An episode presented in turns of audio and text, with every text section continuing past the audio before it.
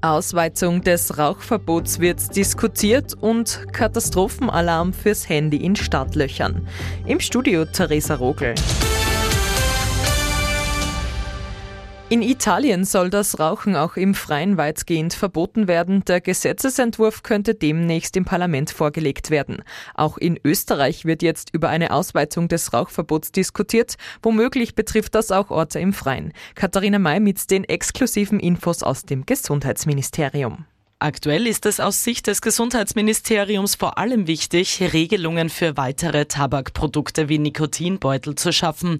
Umgangssprachlich Snus genannt. Es sind kleine Säckchen, die unter die Oberlippe geklemmt werden. Jetzt müssen laut Gesundheitsminister Johannes Rauch weitere präventive Maßnahmen diskutiert werden. Unter anderem steht da ein Verbot des Rauchens in öffentlichen Gebäuden und an anderen öffentlichen Orten im Raum. All das gehöre aber noch breit gesellschaftlich diskutiert, damit die Regelungen die nötige Akzeptanz finden, heißt es. Egal ob Unwetter oder eine andere Katastrophe, in Zukunft soll das eigene Smartphone davor warnen. Neben dem Sirenenalarm kommt dann aufs Handy eine Nachricht. Die dafür nötige Verordnung über die technische Ausstattung hat Finanzminister Magnus Brunner gestern erlassen.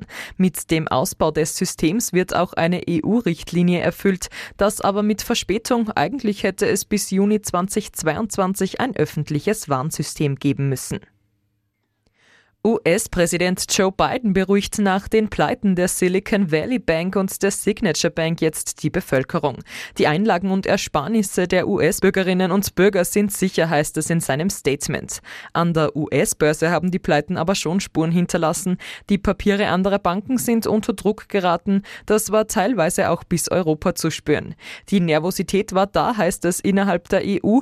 Die EZB rechnet allerdings nicht mit einer globalen Finanzkrise. Es wird deshalb deshalb auch kein Notfalltreffen bei der Europäischen Zentralbank geben.